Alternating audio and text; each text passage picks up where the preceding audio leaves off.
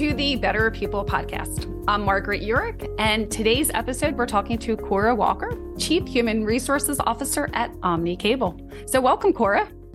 Thank you, Margaret. Thanks for having me. Oh, we are very excited to have you today. And I know we're going to have an awesome conversation. Before we just jump right in, which is something I usually like to do, I am going to ask for you to just share a little bit of your background. What do you think would be most helpful for our listeners to know about you? Sure. Thank you. So I am not an HR professional by trade. I went to school for hospitality out in Washington State University on the other side of the country. Along the way, I've had lots of great experience working in Fortune 500 companies. I landed my first job with Aramark, went into an HR training program because the recruiter said, you know what, this would be a great fit for you. And I was like, oh, okay, if you say so. What I knew was it was a great job. It paid really good money, and I got to move to Philadelphia.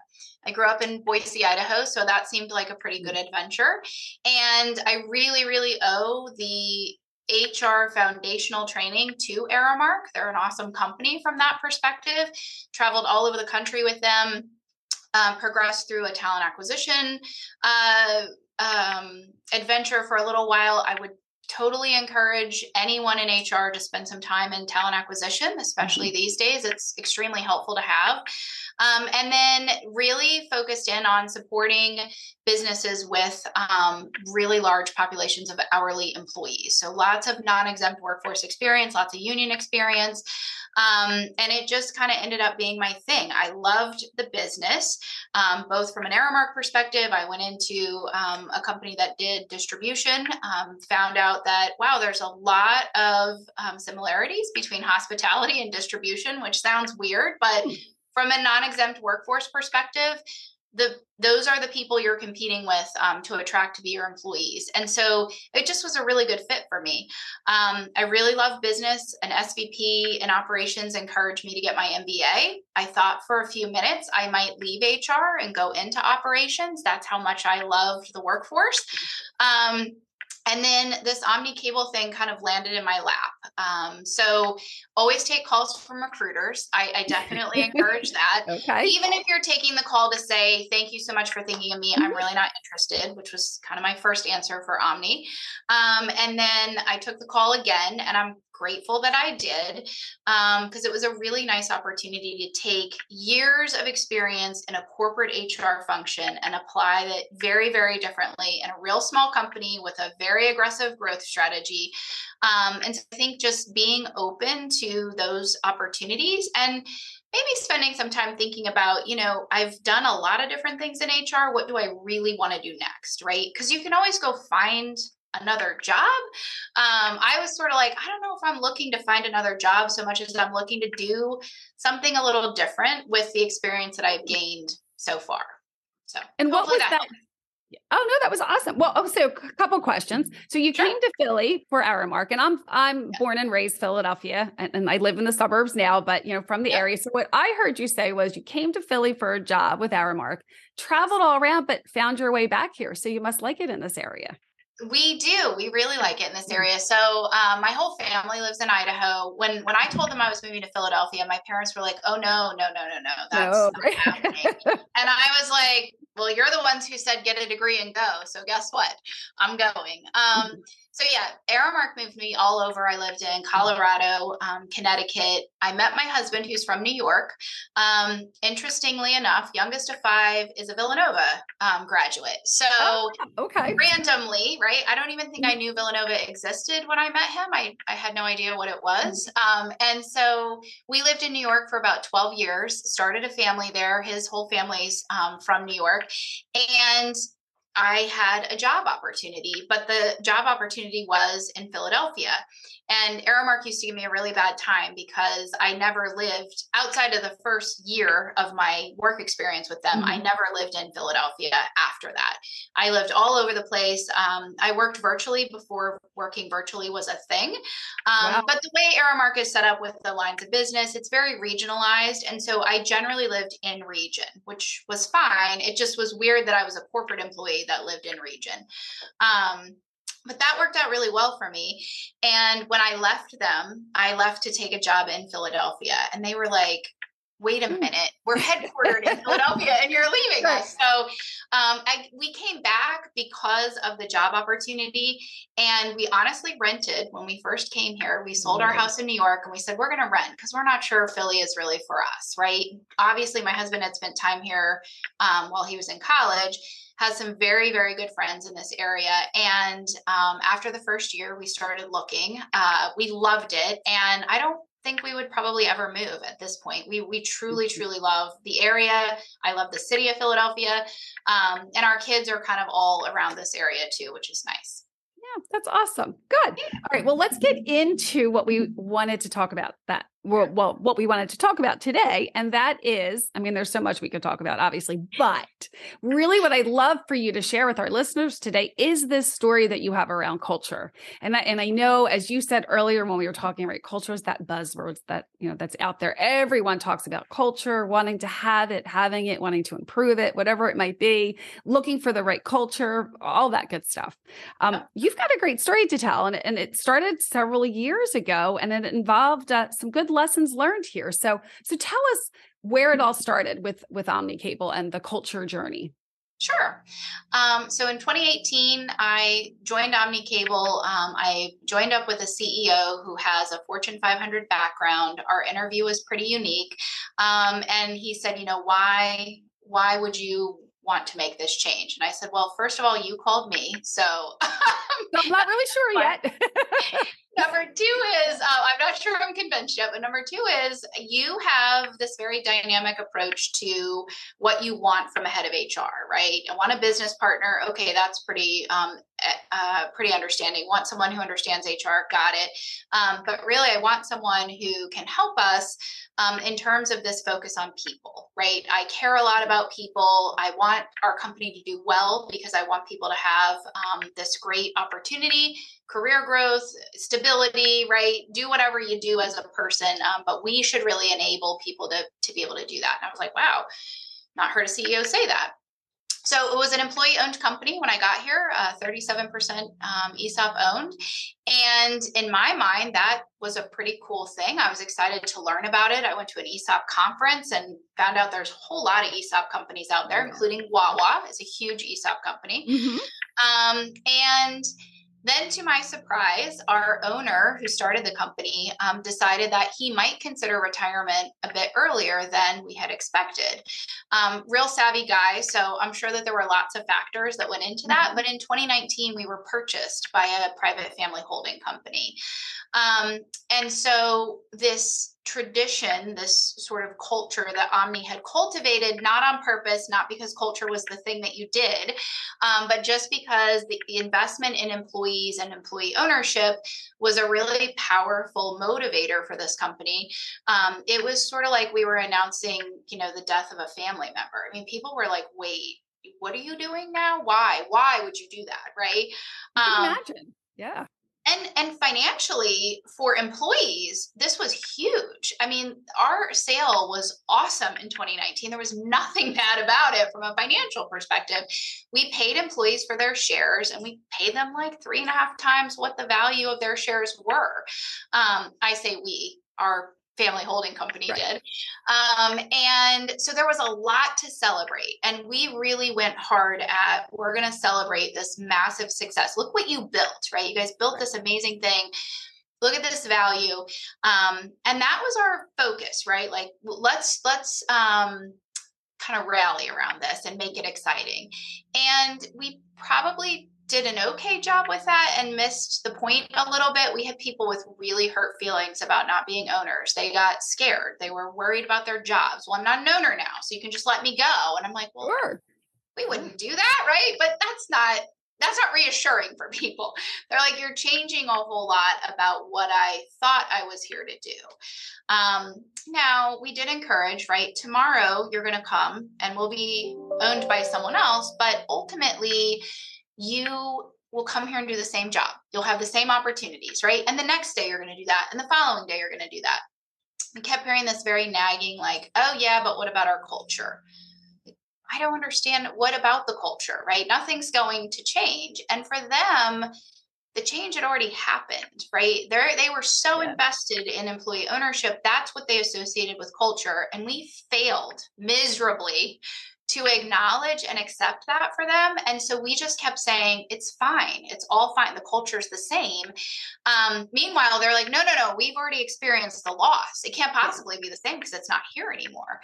That is really interesting. And I'm just going to interrupt you for a moment, because you know, what's coming to me right now is you're saying this, and it's, you know, as a leader in the organization, you take on this, this need, if you want to, right? If you want to do something about culture in your organization, it's the leaders that are saying, "Oh, we have to do something, right? What's the culture we want?"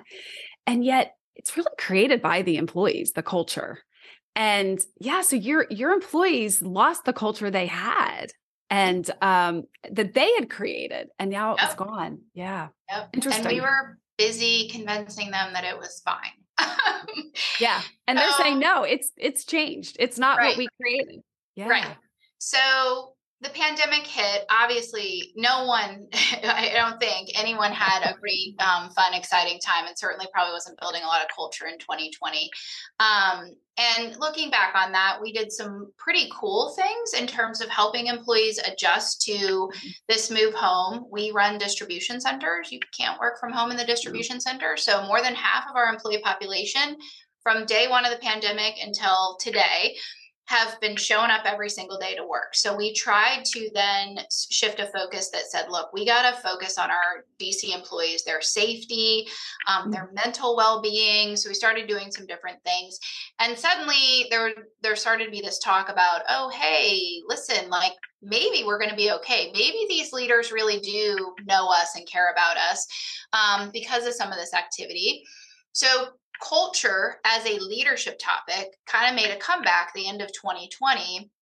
And frankly, we didn't do a great job. We talked a lot. People had tons of ideas. We talked about those ideas. We moved along our merry way. We grew. And all along the growth process, even with our parent company, right, who has an incredible culture, we did a lot of talking, and we didn't do anything very differently, except for say we wanted to do some things differently. And so 2021 sort of came and went. And I remember Greg, our CEO, saying to me the end of 21, if you could do anything differently about this year, what would you have done? And I'm like, honestly, Greg, we're making no progress on culture, right? We still have this very kind of mixed review in terms of, is culture lost with the ESOP never to return to Omni Cable? Do we have a culture? If we do, what is it? And how would you know? And he was like, yeah, you know what? You're right. But how did you know, Cora? Like, what made you say that? What were you sensing, feeling, hearing? Sure. Well, I mean, you know, people are exhausted, absolutely exhausted, because COVID took a lot. I mean, I'm unfairly calling COVID 2020. I recognize COVID went much, much, much longer than that. It was dramatic in 2020. Yes. We didn't start returning people to the office until 2022, but we had pockets of people coming and going in 2021. And as a leadership team, we started traveling again in 2021. And so I think the biggest thing for me was, as I reconnected with our locations, as you went to Seattle, Washington, or you went to Houston, Texas, and started reconnecting, what you realized was there were still a good number of people who were struggling, not just from COVID, but still trying to get over the loss of their ownership, right? And I'm thinking to myself, oh my gosh, this was so long ago. So much has changed since then. But then you saw other pockets. Now, mind you, we're growing like crazy. So we are hiring like crazy. You started to see these other pockets where facilities who had maybe made one or two new hires in the last few years were making 3 and 4 new hires a month. And they just to keep up with the growth, which wasn't super easy. And we weren't really good at. And so what became very obvious to me was very leader dependent.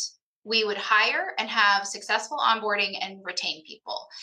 That was the minority for us. Most of our leaders were hiring because I was desperate to get someone in. I didn't tell them anything about Omni Cable. I just told them the hours and what was expected of them. And man, if you've driven a forklift before, you'll probably work just fine here. And people were leaving. They were leaving at 60 days, 90 days, 120 days, right? just leaving. And consistently, people leaving told us, I had no idea what to expect here. I didn't know. And I think part of that was because we didn't know how to recruit and interview and bring people on.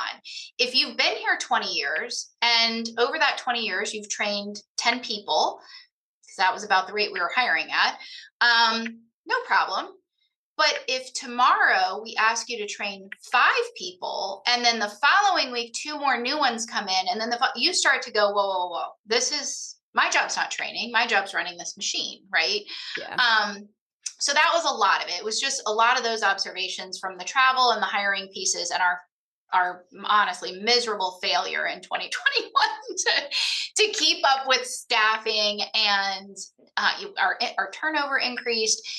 And so that was my reflection to Greg. Like, okay, I have all this evidence, right? That just, we are just not. Something's not right. Yeah. Yeah. Okay. Which stunk because our leaders are really invested. I mean, they talk about culture all the time and I'm like, okay, but so what? Right. So that led to this meeting that Greg called. I think he finally just was like, you know what? It's not going to happen unless we invest a very specific amount of time to start off with, right? Sure, expense, but we flew and traveled anyway. So he said, look, our leadership team, Omni Cable leadership team is about 15 people, meet me in Chicago. We're going to do a one-day meeting. There was no agenda. Wow. Okay. We were all like, oh no, did he buy something?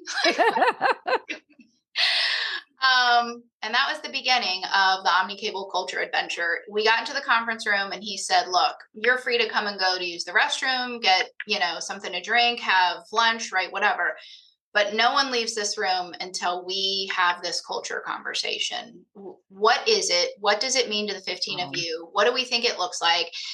The room was covered in, big Post-it note, flip chart papers. We had stuff everywhere. I mean, it looked like we've been camping there for days. Wow. There was a lot of good stuff, a lot. So at the end of that meeting, he looked at me and said, so here's your job now, right? This is where you come in. And I already had started sketching because I know Greg well. And I'm like, what's going to happen is all this has to get vetted because we love brainstorming as leaders. We love it, but we are also really cognizant of this idea that all the decisions get made behind a closed door in the conference room, which was exactly what we were doing. Like, that's a no-no. We can't do that. Right. So I'd started kind of charting out a project plan. How will we vet these ideas through our population and make sure that we're getting representation from people at the corporate offices, people in the sales teams, our distribution center employees. And so the end of that meeting was committing to a time frame, which we set a very aggressive time frame and didn't meet all of our deadlines, but it was a big project. I mean, this took us almost 7 months to really culminate around what we decided on was we need something simple, a one-pager that helps people understand our mission, vision, values, which we already had.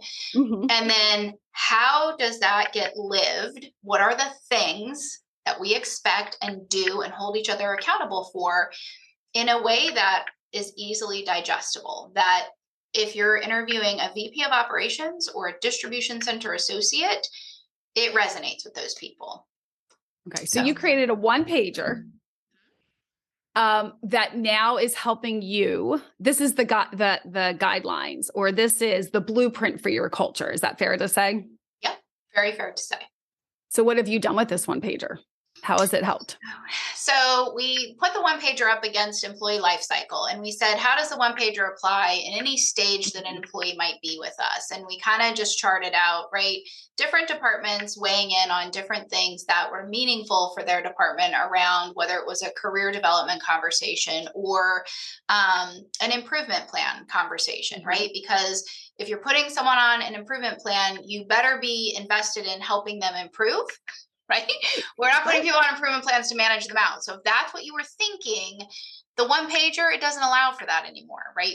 We can't do it like that. So we kind of put it up against this test. Now that's a very desk assignment, right? That's something that you gather people in a room, you talk through, you chart out. And so the big thing for us was, okay, good. We know what this means as a leadership team, but how will everyone else know? And that led us to this crazy adventure we went on the beginning of this year. We spent 3 weeks traveling to nine of us traveled to every location. We had the one pagers laminated. They're beautiful. Every team got lunch. We literally closed operations for like an hour, brought people in. That's huge. Yeah. Yep. And it was a lunch and learn. And if you, so our CEO is awesome because he loves engaging with people. So he would roll in, hey, Denver, how is everyone? Right. People would be on the phones. He's running around talking to people. So we did a distribution center tour in every location. That pretty much means you're shaking hands with every single employee, right? Hi, I'm Cora. Nice to meet you. Brought everyone in, had lunch, went over the one pager, and opened it up for questions. We planted a few questions just to make sure we got things going, right? But for the most part, had pretty organic conversations. And we had people challenge us in a couple ways. Wow. Right? Like, well, I don't see that happening here, right? I can give you an example of how that didn't happen yesterday. And we were like, great. Thank you for being honest, right? Right. So it was an insane trip. I mean, 16 locations, including a spot in Canada, in 3 weeks is a lot to do. That's a really big investment of time and money and effort and energy, which was part of the point, right? Part of Greg's point was like, yes, we are going to disrupt the business and the leader schedules because that's important. That's how important this is. Because we had, in some cases, our regional managers like, I'm sorry, you want to do what? You want to close the operation for an hour? Like, no, we've never cled the operation. Well, that's what we are now. Yeah. So that was a big statement. And then we started talking. So we have a leadership program called Leader Accelerator. We started integrating the culture statements with the skills intensives. So as you're talking about goal setting with leaders, you're referring back to when we goal set, how does that show up in terms of enhancing or enabling the culture that we've committed to? So there's a lot of, I call it a closed loop process, right? There's a lot of what are the activities we do every day? And then how do you align those activities to the culture, which is our foundation, in a way that reinforces activity that demonstrates support of the culture? So it's a lot of like intentional focus on, does this come alive when we do this skills intensive on goal setting? If it doesn't, back to the drawing board, right? And then kind of following that through each step of the process. So where are you at with this now? Have you done it for the whole employee life cycle? I mean, are you like, is it fully implemented or is there still work to do with it? There's still work to do. And I don't know if I will ever be in a position where I say it's fully implemented. And I think it's because I'll give you an example. Here's an example of it being really, really well implemented when it comes to distribution center associates. We decided to do away with our attendance policy. Our attendance policy is an archaic policy. It's number of instances. There's a rolling calendar year. Everyone hates it, right? It's a check the box way for often managers to manage people out. And I said, well, that's not very supportive of a culture. Not, especially not the one we've created. Right. And so it took some doing. We had a lot of resistance from some of our distribution center leaders. It took some doing, but ultimately we said, we can't possibly have this as an attendance policy if we are telling people when we hire them that this is what our culture looks like. Right. So we focused in on a much more broad corrective action policy that is all about, right, meeting someone where they are, being open and honest about your behaviors, right, your capabilities, aligning people to places where they can be successful. Is it harder? Yes, it is harder than an attendance policy. Does it take more time? Absolutely, it does. But guess what? If you care about this person, right, if you're living our culture, then that's what you do. There really isn't another way.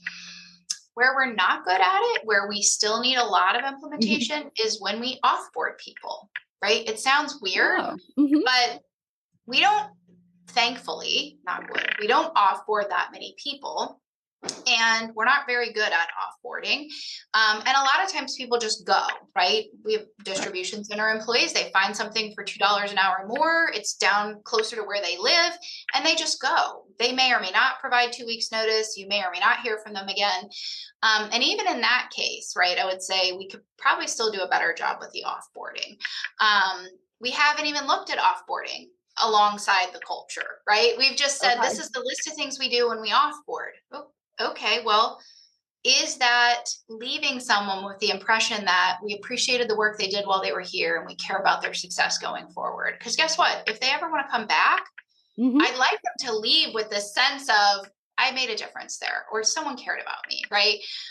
So no, we're not all the way through the employee life cycle. Some things we do really well, some things we do okay, and we're working on improving. But I think that's part of the culture as well, is that we've agreed that we're going to be honest about where we are. So you got to kind of call out the bad stuff, right? You have to be willing to say, oh man, we stink at that. Well, and you do. I mean, it's just being really objective. And that's the only way that you will continue to bring about the changes that you need to bring about. So curious, if you were to go back to those same employees, you know, that right after 2021 or during 2021 said, no, this culture is not good now. Like, it's not what we had. How do you think they would describe the culture now? Or how do you think they would, how do you think they feel about the culture now? Sure. So there's two of them that stand out in my mind, because this is part of our action, right? Is continuous follow-up, checking back in. We know who was vocal and unhappy about the culture. And so guess what? We go talk to those people a lot. So I've got two totally different stories. On the one hand, one of our distribution center leaders who went through by far the worst integration of two teams we've ever done. We were moving teams from different buildings into one building. It was terrible. We're still suffering consequences of that because we didn't plan well and we didn't do the right thing for the people. And he was the leader at the time, and he was very disengaged around company culture because he had tenure and was part of the ESOP and was on the ESOP committee and very, very, very passionate. So for him, in 2021, we were all a bunch of idiots who didn't recognize the loss that people had suffered. And then we sort of put them through this very traumatic integration without the right support. And so for anyone to be disengaged, he was rightfully disengaged. And I remember going to him and saying, so we're going to take this project on, and this is the time that we've spent and invested. And he basically was like, Cora, I don't know how to help you, right? I don't know that I'm the right person. I'm like, you are the right person, because you're one of the people that if we could bring you back, it would be like night and day, right? If you come, other people will come. And he's like, I don't know what it is that you see in me that makes you want me to even try, right? Like I'm angry and disappointed. And I'm like, that's why I want you to try. Awesome conversation. I mean, truly, wow. Great. Well, and he and I've spent a lot of time together, right? This isn't just someone that I know from like, oh, hey, I see your face on the org chart, right? I've spent a lot of time with this guy. We had a lot of issues. And so I knew, the other thing is I knew he would be honest, right? He wasn't someone who felt like if I say something wrong, I'll be fired. He was more like, if I say something wrong, maybe someone will like get something done about it. Which was also the reason that I said, you're part of the reason why I'm asking, because you expect us to do something different. And I'm offering you the opportunity to hold us accountable around those expectations. Yeah, and to be part of it. Yeah. So today he will tell you he lives and dies by the culture statements. He was awesome during our tour. When we showed up in his facilities, he had examples of employees who he said, this person lives this culture statement, right? And then would give an example of something that they've done. Like he jumped all in with both feet up to his eyeballs and was like, if this is what we're doing, then I'm doing it all the way. Yeah. But man, if you guys don't like come along with this, right, we're going to have problems. And he's been great.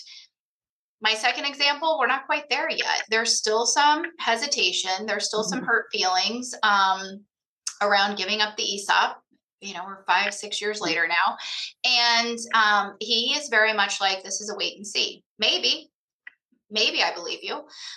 We'll see. So I spend more time with that person because he has people under him. So he is a people leader. And to me, if the people leaders can't wrap their head around it, we don't have really a fighting chance, right? I need them to kind of be on board and aligned. So that's someone who does great work, who has a very loyal and invested team. This is an area that he's not totally sold on. And so the reality for us is his leader, others need to figure out how to help him get engaged and make sure that we are meeting him where he's at. Or we're going to have to do something different, right? Because you can't just go forever. But man, if we've gone this far 5 years later, and there's some progress being made and there's, a little bit of give and take, then I kind of feel like don't give up now. We've already invested. No, exactly. So. Yeah. Wow. So I love that you, are so in tune with your leaders and where they're at, right? That you're having these regular conversations, you understand where they're at, you really have a great sense for what they need. And that's amazing. And I think that's what it takes, It definitely does. I think so. Omni Cable, I mean, almost on accident and probably not, right? I should give our owner a lot more credit. Really smart guy, very dynamic human who really likes people. The core group of people that he hired when this company started and that they ultimately brought on to grow the company, a lot of that core group is still with us, right? And so he made great hiring decisions. He hired really good, strong people. The reality, though, is when you're that small company and you're kind of growing up and doing things, you are not investing in leadership development. It's just not what you do, right? You're building teams, you're expanding footprint. And so where we did align in 2019 was we don't have a way to upskill our leaders. We don't have a way to build capabilities that is consistent across the whole company. You have pockets of that happening because you've got dynamic, senior leaders who maybe even are investing part of their budget and sending these folks out for training, right? They're not looking in for training because we didn't have anything. And so that was a key piece in 21. While we did a terrible job on culture, we did an awesome job saying, we will implement a leadership program. And I give our HR director a ton of credit because had it not been for her saying, I'm not taking no for an answer, right? We're doing this. And she went out and championed with other senior leaders to make the appeal that when it came time to say yes to this gigantic budget, right? I mean, it's not inexpensive. No, it's not. She had done all the right things, right? She spent time out in the business, planting the seeds and talking about it. And right, this is why we'd invested with the same company who does our Leadership Accelerator, does our engagement survey. So there was an immediate tie, right? We're going to take those survey results and your action plans, and we're going to set up these skills intensives to be very, very intentional. I mean, talk about a closed loop process, right? She is on it with these things. Awesome. But that was a big piece for us. It was like we had done this whole build out of a company without thinking about how to help people leading continue to upskill and develop. And so that became really important. And now, as we're doing all of that, Leader Accelerator has absolutely accelerated where we're at in terms of a leadership perspective, but it's daily care and feeding, right? And if you're not interested in daily care and feeding for people leaders, don't expect them to be interested in daily care and feeding of their employees, right? Because it's just not how it works. Yeah. Yeah. I think I'm going to have to steal that line from you. I don't think there have been truer words that have been spoken, and it's just so spot on. And it really is. It's a daily practice. It is. And it's hard, right? When you have been rewarded handsomely for working hard, head down, knocking it out, and you ask that person to go think about people every single day and what they're doing and how to care about them, that's a completely different way to spend your time and energy and brain power, right? And it's a lot less objective for a long time. I feel like sometimes you just wake up one day and you go, oh, now I get it. Versus when you work hard at tasking and you get things done every day, you go, oh, look at that. I get it. Right. I get it. Exactly. I figured this out. I look what I've accomplished. Right. Exactly. It is easier to see. I think it is easier for people to focus on.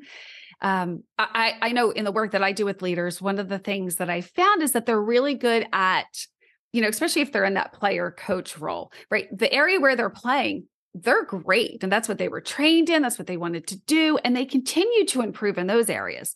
It's the coach area where if they could see that they really just need to continuously daily feed, right? Care and feed. Is that how you put it? Or feed and care? Daily care and feeding. That needs that as well. It needs the same type of attention. And then you will have a payoff of equal proportion. It's just going to look different. And it's hard for people to, I think, come around to that for sure. Mm-hmm. Yeah, it definitely is.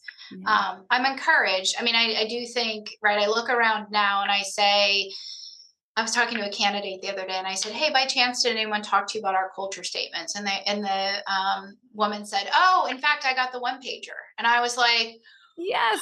Yay, right? Like, and believe me, it's not like we didn't mandate it, right? Hey, recruiters, the one pager goes out here. Hey, hiring manager, refer to the one pager, right? Of course you mandate it, but just because you mandate it doesn't mean it's actually happening. And so I love when I hear that, right? When they're like, oh, Cora, I already got that. I'm like, well, thank goodness, because I'm your third interview. And if you haven't gotten it yet, right, I'll give it to you. But so that's awesome. When there's evidence that the things that we said are important are actually important to the people doing them, when there's evidence of that, right? You go, oh, a little bit back to your, like, you know, is it implemented? Right. No, but that we have a lot of evidence that it is taking hold and that ultimately people are starting to buy in, believe it, right? They look around and say, yeah, this looks like what our culture statement says. And if it doesn't, we have got some folks who've been pretty brave to call it out, which I appreciate, right? Awesome. Like, exactly. How else will you know? You know, and it truly is a matter of getting people to live and breathe it, because even that one pager, which I'm sure is amazing, right? And it's laminated and everything. I'm sure it looks beautiful, but until people live and breathe it, nothing will change. Right. What you're doing, which is so amazing, is that you're creating the opportunities, you're creating the policies, the procedures, the way, the opportunities for people to actually do that. To manage to the page, to work to the page. I mean, that's just great. Yes. Wow. And it's intentional, right? You said that word early on in our conversation. And that is probably the thing I say more than anything else throughout the day. With intention, intentional, intentionally, right? Exactly. It's not, I used to say it about the engagement survey all the time. The engagement statements are not a secret, right? If you want engagement results to improve, you educate your employees on engagement statements, why they're important, how do you know, right? What does this look like? And you constantly reinforce it. You, with intention, create an engaged environment because you care, right? And so sometimes I think people are like, Cora, you're cheating. You can't tell them the statements. Like, how will we know if people are really engaged if they already know the answers? And I'm like, the statements are not the answers, right? How someone feels in response to that is the answer. I would much rather them know what to expect, because guess what? If that's not true for them, it will also be much more apparent on this engagement survey. And that's the purpose. We need to know.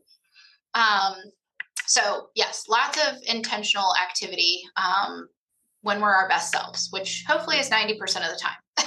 And that is really what it will take to, I mean, culture forms no matter what, right? The culture just naturally happens. If you want it to be a specific way, you have to be intentional about it. And kudos to you and to your organization, really, to take the time to do that. Thank you. This has been an awesome conversation. You and I could probably keep talking all day. But so my last question for you, and I love just to ask everybody this question, is when you look back on your career, what is one thing that you've maybe changed your mind about? Oh my gosh. I have a long list of things I've changed my mind about. Oh my goodness. I think one thing I've changed my mind about is I had a leader for a long time talk about giving people the benefit of the doubt.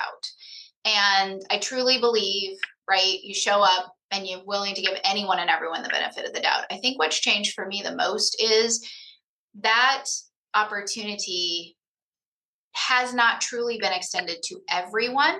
It gets extended where we're comfortable. It gets extended where we're safe. It gets extended where we know the answer already. That's easy. It's easy to give the benefit of the doubt in those situations. I think where it is hard, we do it less. We probably judge more first, especially. And so this opportunity around benefit of the doubt being uncomfortable and challenging in a lot of cases, where I used to probably just say nothing if I noticed it was happening, right? I now say it out loud all the time, over and over again, right? Because that's where it means the most. It's hard to do when you don't feel safe, comfortable, you're unsure of the answer. I might look like an idiot. What if someone calls me out? But at the end of the day, we're people, right? Human beings. If I can't extend the benefit of the doubt, regardless of how I feel internally, then what, right? Then you're creating more of things that don't work for humans. And so I think that's probably the biggest thing, is just you'd be willing to put yourself in a situation to call it out more, and recognize that sometimes that's not going to make you the most popular person in the room, and that's okay, right? Right, because you're doing it for a good reason. Something you believe in, it sounds like. Absolutely. Yeah. Well, that's great. Cora, thank you so much for your time today, for sharing all of this information with our listeners. Like I said, culture is something I think everybody is talking about, which is great. Mm-hmm. And I think a lot of people are where you were back in 2019, right? Or 2020, they're talking about it. And it's like, how do we actually do something about it? So thanks for sharing the process that you guys went through. It was great. You're welcome. Thank you very much, Margaret. It was a pleasure to meet you and to spend some time with you today. Thank you for listening. We hope you got a ton of value out of this episode. Before we go, we want to thank the sponsor of our show, the Mid-Atlantic Employers Association, more commonly referred to as MEA. MEA provides human resources services to hundreds of businesses across numerous industries every day, bridging gaps that restrain innovation and growth.